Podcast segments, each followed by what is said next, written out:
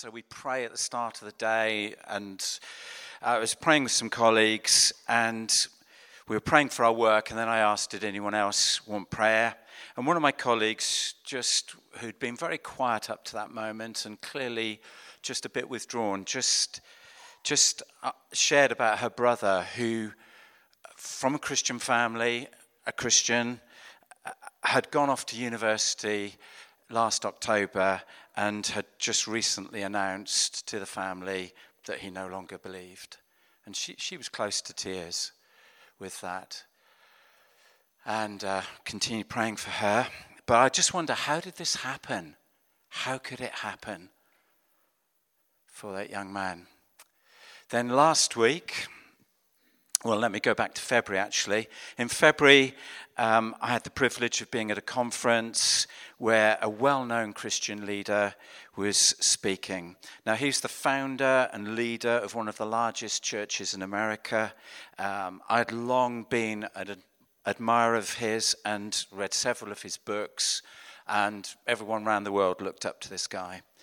His talk at the conference was profound, it was moving, it was Christ centered, it was deeply rooted in the gospel.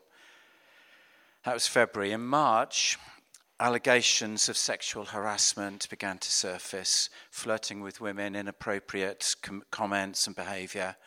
And in fact, these uh, complaints against him had been made several years ago, but had been flatly denied by him and the, his eldership team, after what now seems to have been a pretty inadequate investigation, chose to believe their highly respected leader and dismissed the complaints of several women. However, this time round, they were being taken more seriously, and he, he brought forward his retirement by six months in order to avoid difficulties for the church while still denying any sinful behavior. And then last week, a bombshell dropped as a tenth woman spoke up. This was his former PA who'd courageously stepped forward and for the first time told how, how he had used his power and his charm and charisma to sexually abuse her over a number of years, leaving her feeling very confused, racked with guilt. When she eventually challenged him, uh, saying that it was sin, that it was unfair on his wife, that it was humiliating for her. Um, he just said, and this is what she recorded in her journal it's not a big deal. Come on, why can't you just get over it? And you haven't told anyone, have you? How can that happen? How can that happen?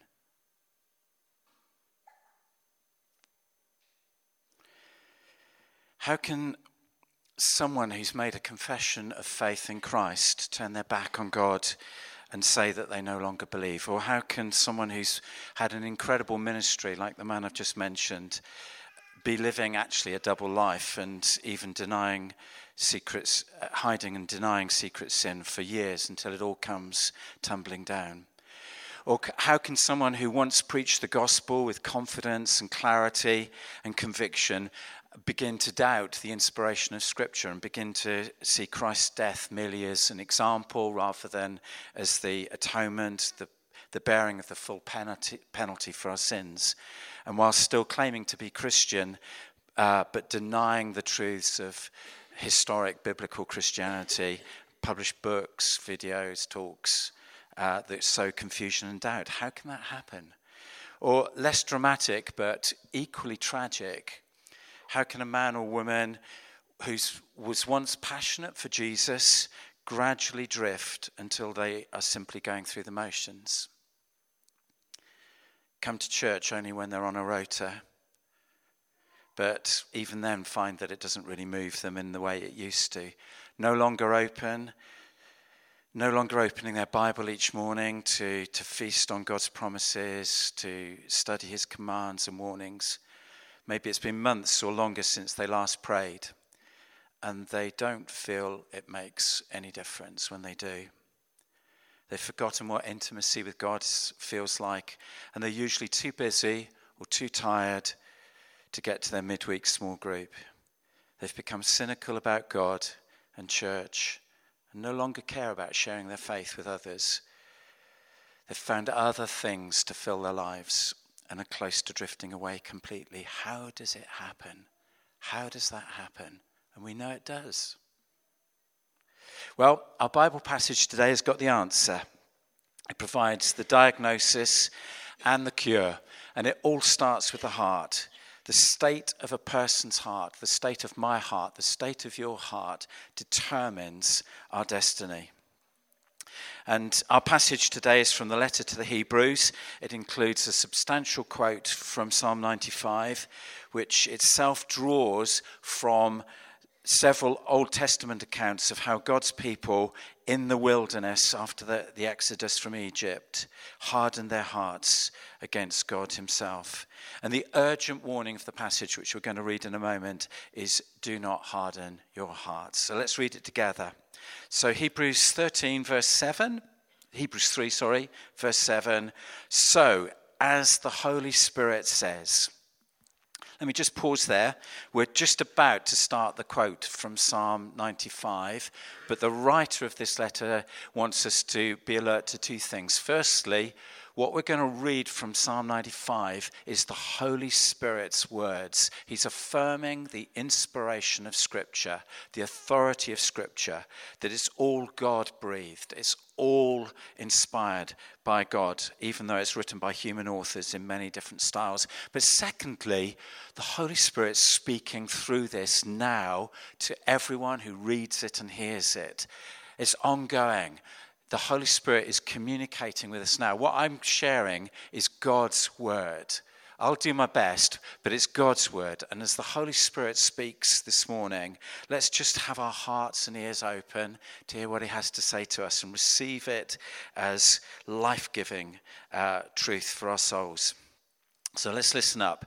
Today, if you hear his voice, do not harden his, your hearts as you did in the rebellion during the time of testing in the wilderness, where your ancestors tested and tried me, though for 40 years they saw what I did. That is why I was angry with that generation. I said, Their hearts are always going astray, and they have not known my ways.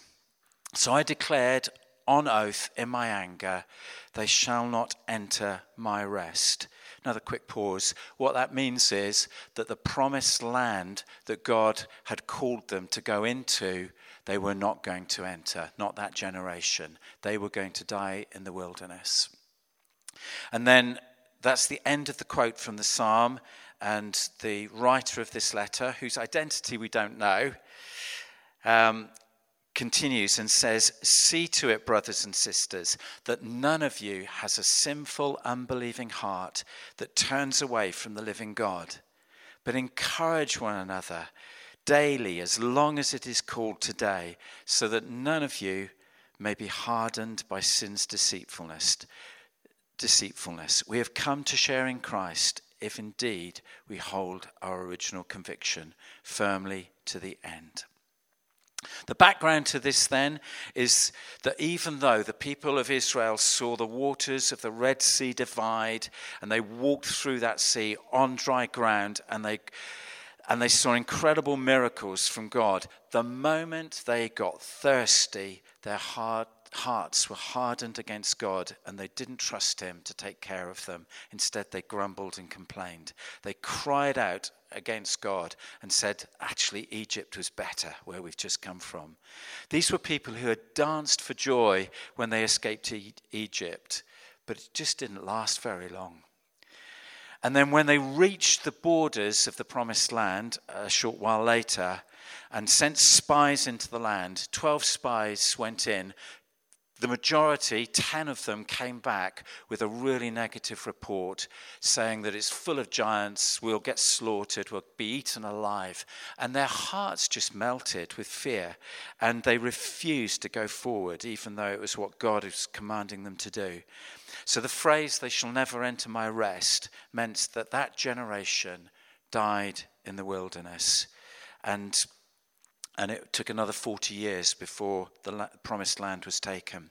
So Psalm 95 recalls both of those incidents from Exodus and from Numbers, showing God's anger with persistent unbelief, persistent pattern of hardening of heart uh, and disobedience. And so, this is what the book of Hebrews was written for to warn believing Christians against the dangers of drifting away, against the dangers of missing out on our destiny, all because of a heart that has grown cold and hard towards God. So I've just got three questions, three things I'm going to hang this on. Uh, so the three questions are what is a hard heart, and how do we detect it in ourselves and in others? Secondly, what makes our hearts grow cold? What's the cause of it? And thirdly, how do we fight against a hard heart in ourselves and in others.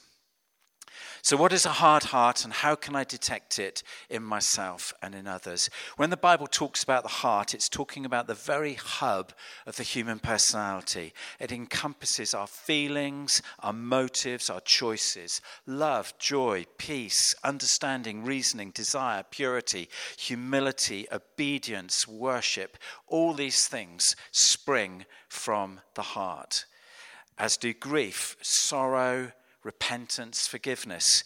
And also from the heart come things like pride, hatred, lust, adultery, fear, greed, anxiety, disobedience, selfish ambition, envy, bitterness, stubbornness, secrecy, and idolatry. Above all, faith and trust come from the heart. And turning away from God always begins in the heart. That's why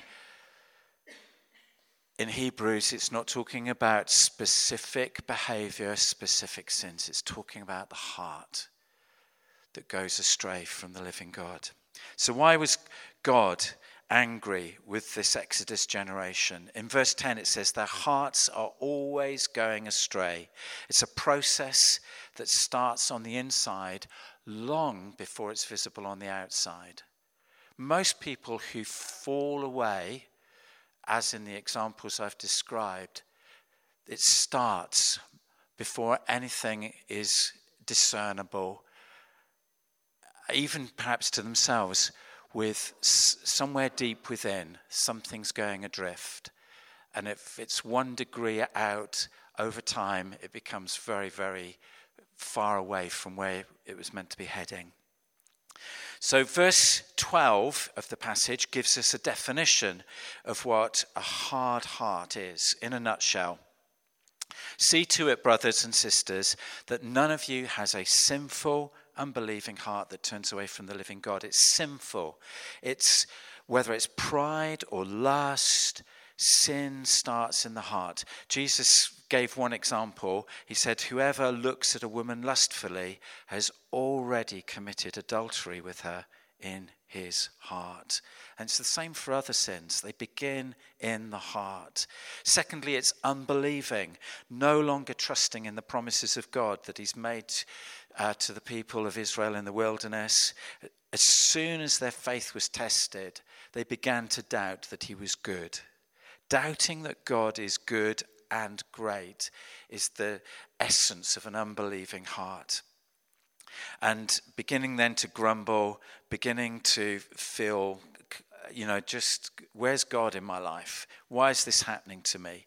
Instead of exercising faith and trusting in his promises, which never ever fail. His promises never fail. He keeps them all and we can trust in his goodness and his power to do what he's promised.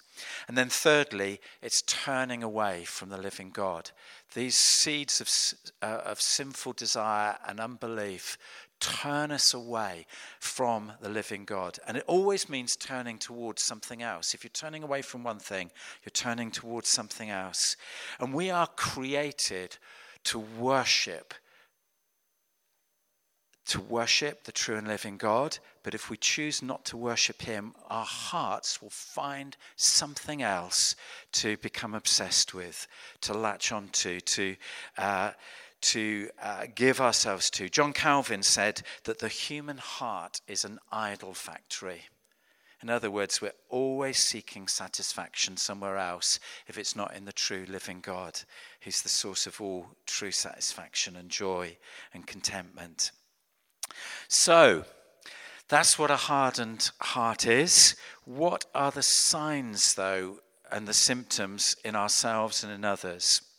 I'm going to throw this question out. I did this in mission group the other night, got some great responses. So, in pairs or threes, what are the signs of a, of a hardened heart? What does it look like in someone? In yourself, even.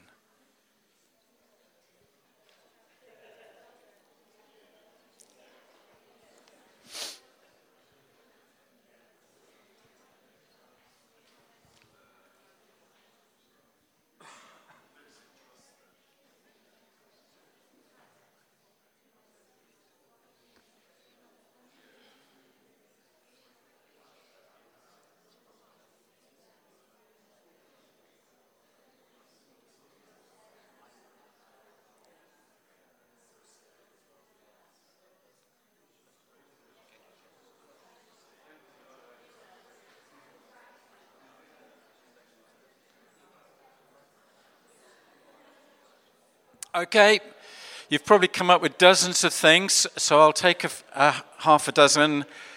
Let's start on this side. Could someone just shout something out, please? It affects how you treat other people. That's often one of the six symptoms. You become harsh, maybe, indifferent, lack of caring.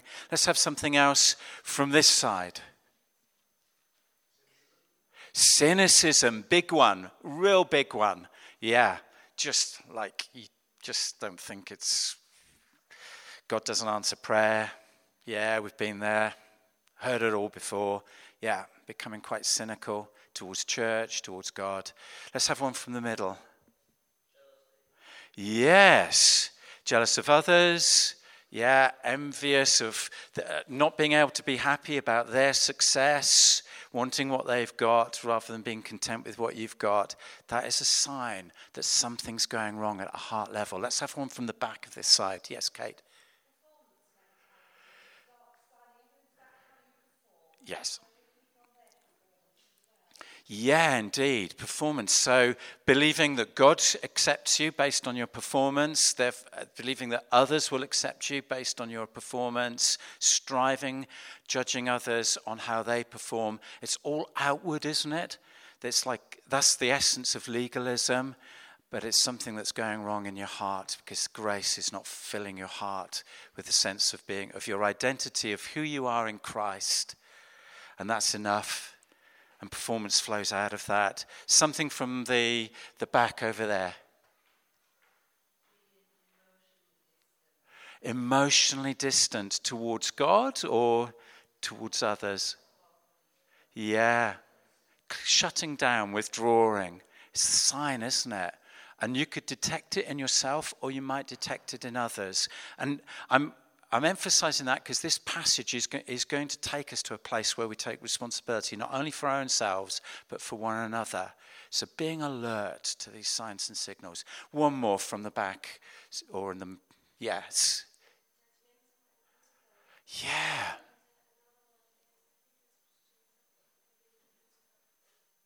Hypocritical.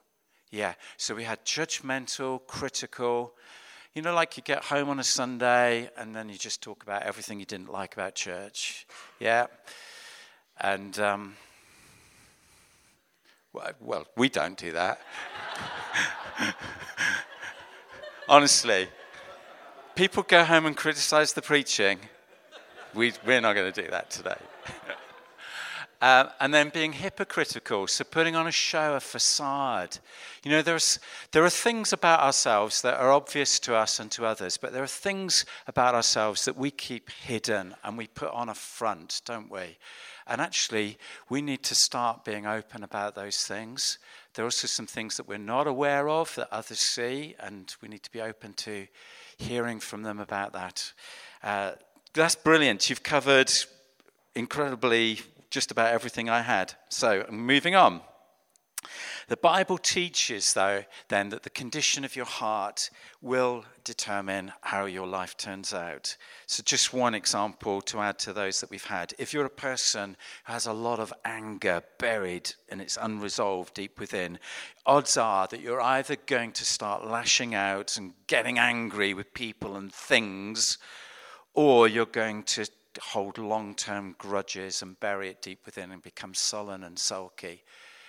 It's because of that unresolved anger in the heart that hasn't been dealt with.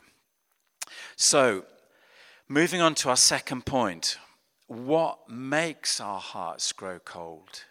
What, what causes this? Um, why don't I throw that out again? Quickly, just ask one another what, what, how does this all start?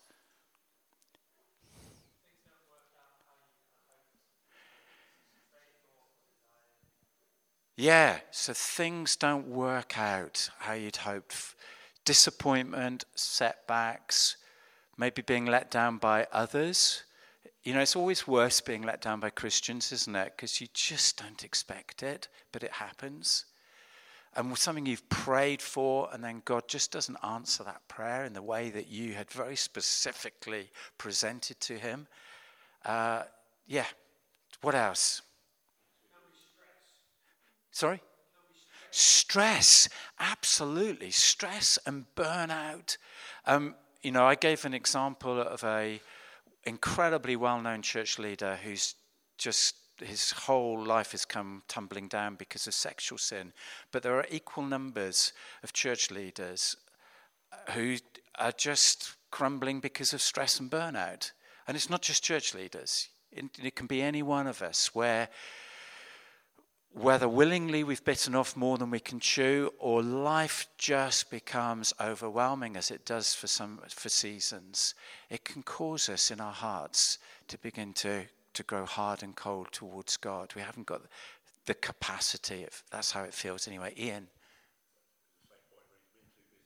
yeah, too busy. Yes, so too busy is then that, that's about squeezing out time, isn't it? So instead of getting up in the morning to spend some time with God, it's getting up in the morning, rushing off to work, staying up late, finishing off, you know, those sorts of things, just being preoccupied with work. Sometimes that can't be helped, but often it's something that we've walked into willingly and we need to find a way back out of it again.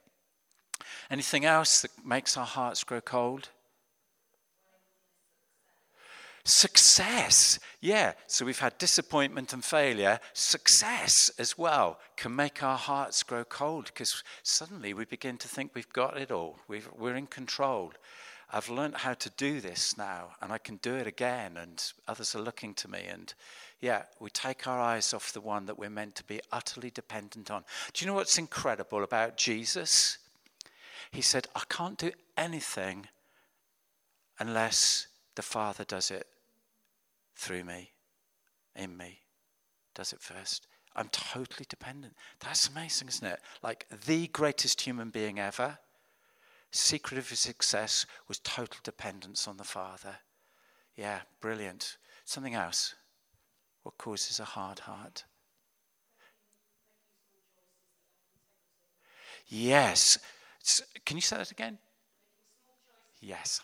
Small choices that lack, like, this is just a little sin. It's not really even a sin. Everyone does it. And I'm only going to do it once. But with that lack of integrity, it begins to build because we become desensitized. The passage that we've read and we uh, talks about the deceitfulness of sin. It blinds us. We, we, we kind of just grow immune to that. Initially, we feel a bit of guilt and shame. And if we don't deal with it in the right way, which is by bringing it to God, confessing our sins, which He is always faithful to forgive us there on the spot. There's no need to do penance, okay? But if we don't do that, if we excuse ourselves, then we become desensitized and it just becomes more regular, more frequent, or bigger and bigger until we're trapped. Wow, guys, you're amazing. You seem to know what makes our hearts grow cold. Um, I've got down here neglecting to stay close to God in terms of daily disciplines. You know, um, I'm not going to embarrass you, but I'm going to ask you, nevertheless, you don't have to put your hands up, but how many of you have a daily time with God, reading your Bible and coming to Him in prayer?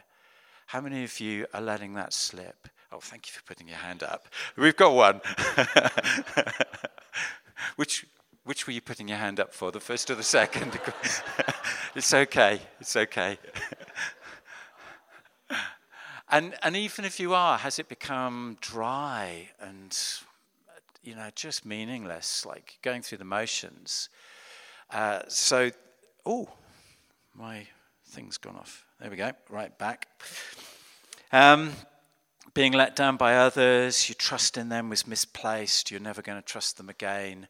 When you start stop trusting people, you, you actually begin to find that you stop trusting God as well. Um, and then accepting that a hardened heart is the new normal. Uh, it's just how it is. You know, I wish I was as passionate as I was when I first became a Christian, but I'm not. And I, you know, I'll carry on going to church. I'll do the right things, but inside, you know, you've lost something.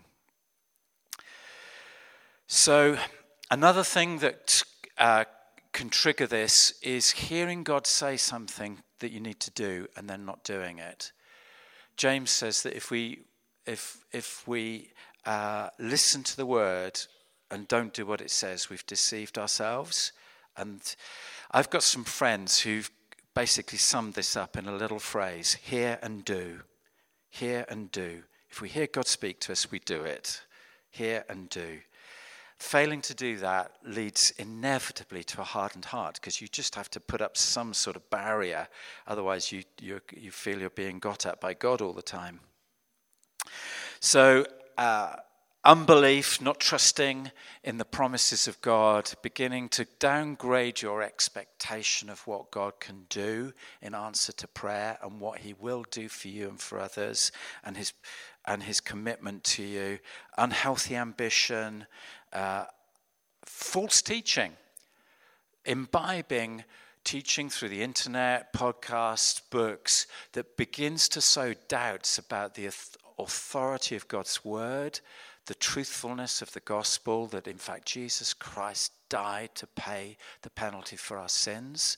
There's a heck of a lot of false, watered down Christian teaching out there at the moment, and it sounds very plausible sometimes. We have to guard ourselves against it. Right, final question. How do we fight against a hardened heart in ourselves and in others? Well, first of all, it's God's work. It's absolutely God's work.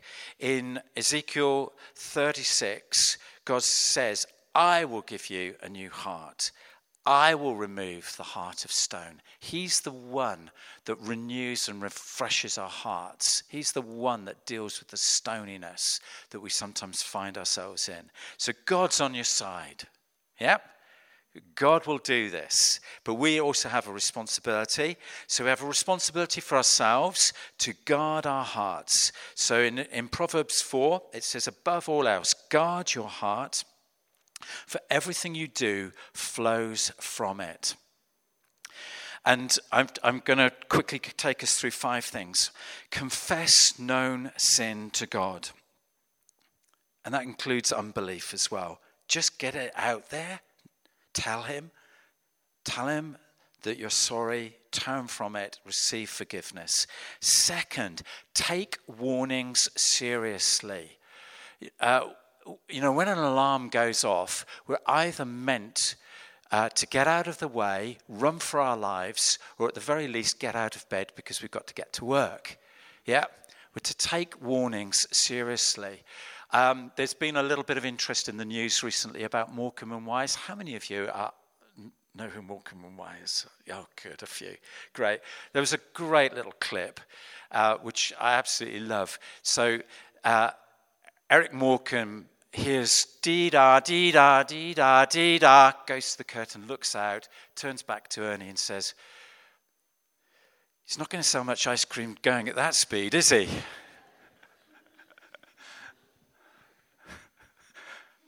Tom liked it.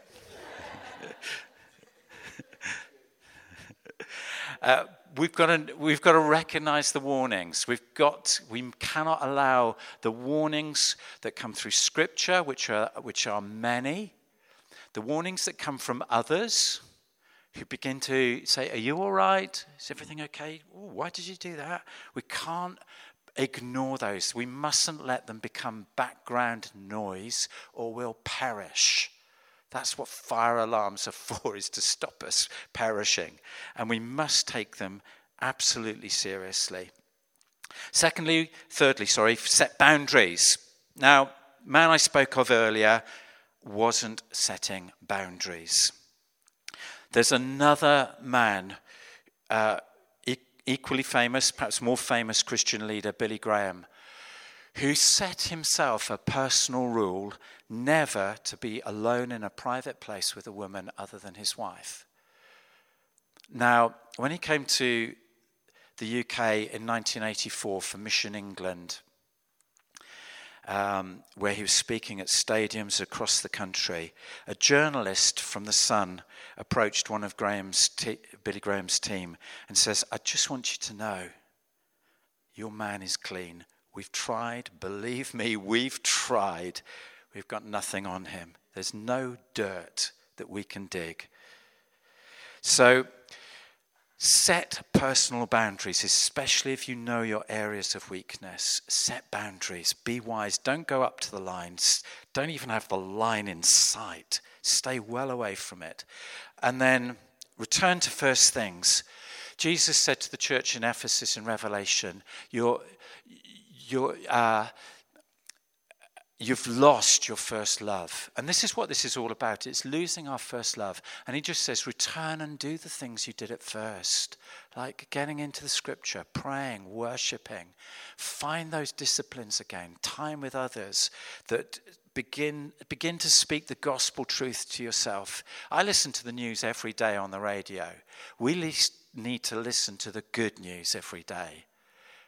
It does us good I need the gospel every day. I need to know that sin and death and the devil have been defeated by the life, the death, the resurrection, and the, and the reign of Jesus Christ, and that he's making everything new, including me. I need that every day. I need to soak myself in it. And expect as you come to God's word to hear him speak. Today, if you hear his voice, our passage in Hebrews says, uh, do not harden your hearts. Expect to be challenged and convicted, encouraged, built up by God's word, and then be accountable. And that means connecting with other Christians. So be at church. Don't just come when you're on a rota. Get to mission group. If you're in a discipleship triplet, get involved. And then I'm going to finish with just how we can fight for one another. So the passage in Hebrews 3 says, Encourage one another daily so that none of you may be hardened by sin's deceitfulness. The purpose of mutual encouragement is to fight against sin because it's always going to be trying to find a way in. Yeah, we have a responsibility for one another. Let's take it seriously. So I'm going to suggest a few things. Ask questions. Ask people how they're doing and give them eye contact when you ask. And if they blink, ask them again and listen. Listen well. Let people, don't be judgmental, don't be quick to jump on them. Listen to what they have to say. Don't, don't be shocked. I've had some situations where what I've been told when I've asked, started asking questions has been, whoa. But you just carry on listening. Let them, let them talk. Uh, then uh, lovingly challenge people. And mission group on uh, Friday night, when we were just talking about some of this, Emma said, One of the things you've got to do is you've just got to have the courage to, to speak to people, even if you think it's going to be uncomfortable and they're going to be defensive and they might get offended. If you love them, you'll do it. Not to do it is not to love them. So be prepared to, to speak truth in love and obviously to receive it as well. Share gospel truth. Point people to Jesus. Don't frown on misbehavior as breaking the rules, but you know, point people to Jesus, get the heart issues right. Pray for people, pray for wisdom, insight, what's going on in that person's life. Help me to have something that will be helpful to share with them. And be spontaneous. In other words, don't, don't just do this with people in your mission group, with one another as God gives the opportunity. Let's encourage one another, but be structured as well. And the, the best bit of structure that we've got for that is our discipleship triplets. So, just going to finish on uh, some just some stuff on what to do next, really, and then we will draw to a close. So, some practical things. Um, in terms of discipleship, triplet, discipleship triplets. So it's a way for us in Mosaic to keep each other accountable. There's a booklet on it at the back. Um, a triplet is usually three, sometimes two, where they meet together, same sex. Yes, I know. Uh, meet together uh, once or twice a month for at least an hour to really encourage one another to be the best that they can be in God. Uh, and if you're not part of one, then um, ask in your mission group is there anyone that you could form one with, or is there anyone that's whether it's only two people and they'd be glad to have you join them. If you're in a, a, triplet with only two, look for someone to join you. Let's get this going. If, if your mission group can't help, come back to me or anyone on the core team, Marissa and uh, Pip and Matt and, and so on, and just say, come on, I want to get into this. I don't want to be isolated. I want to be accountable. I want to serve others in the same way. And then just a few things to really finish on to go away with. Do whatever God has spoken to you about today, just do it. Don't ignore it. Freshen up your devotional life if it's gone stale. Fix your eyes on Jesus. If there's any known sin or unbelief, confess it. Believe that God will, will cleanse you and give you a fresh start. How about reading the book of Hebrews? It's full of warnings and promises. It, you, it's 13 chapters. You could read a chapter a day and be done in a fortnight, and you'd get a huge amount out of it. Speak to someone about what you're struggling with. Speak to someone who you think is struggling and ask them how they're doing. Follow up people that you've not seen for a while who've drifted from church or mission group. Give them time properly. Don't just say, oh, we're missing you, but let them talk about what's going on. Get yourself into a discipleship triplet and fix your eyes on Jesus. Amen. Thank you so much for participating, listening, and I think responding really well. Bless you.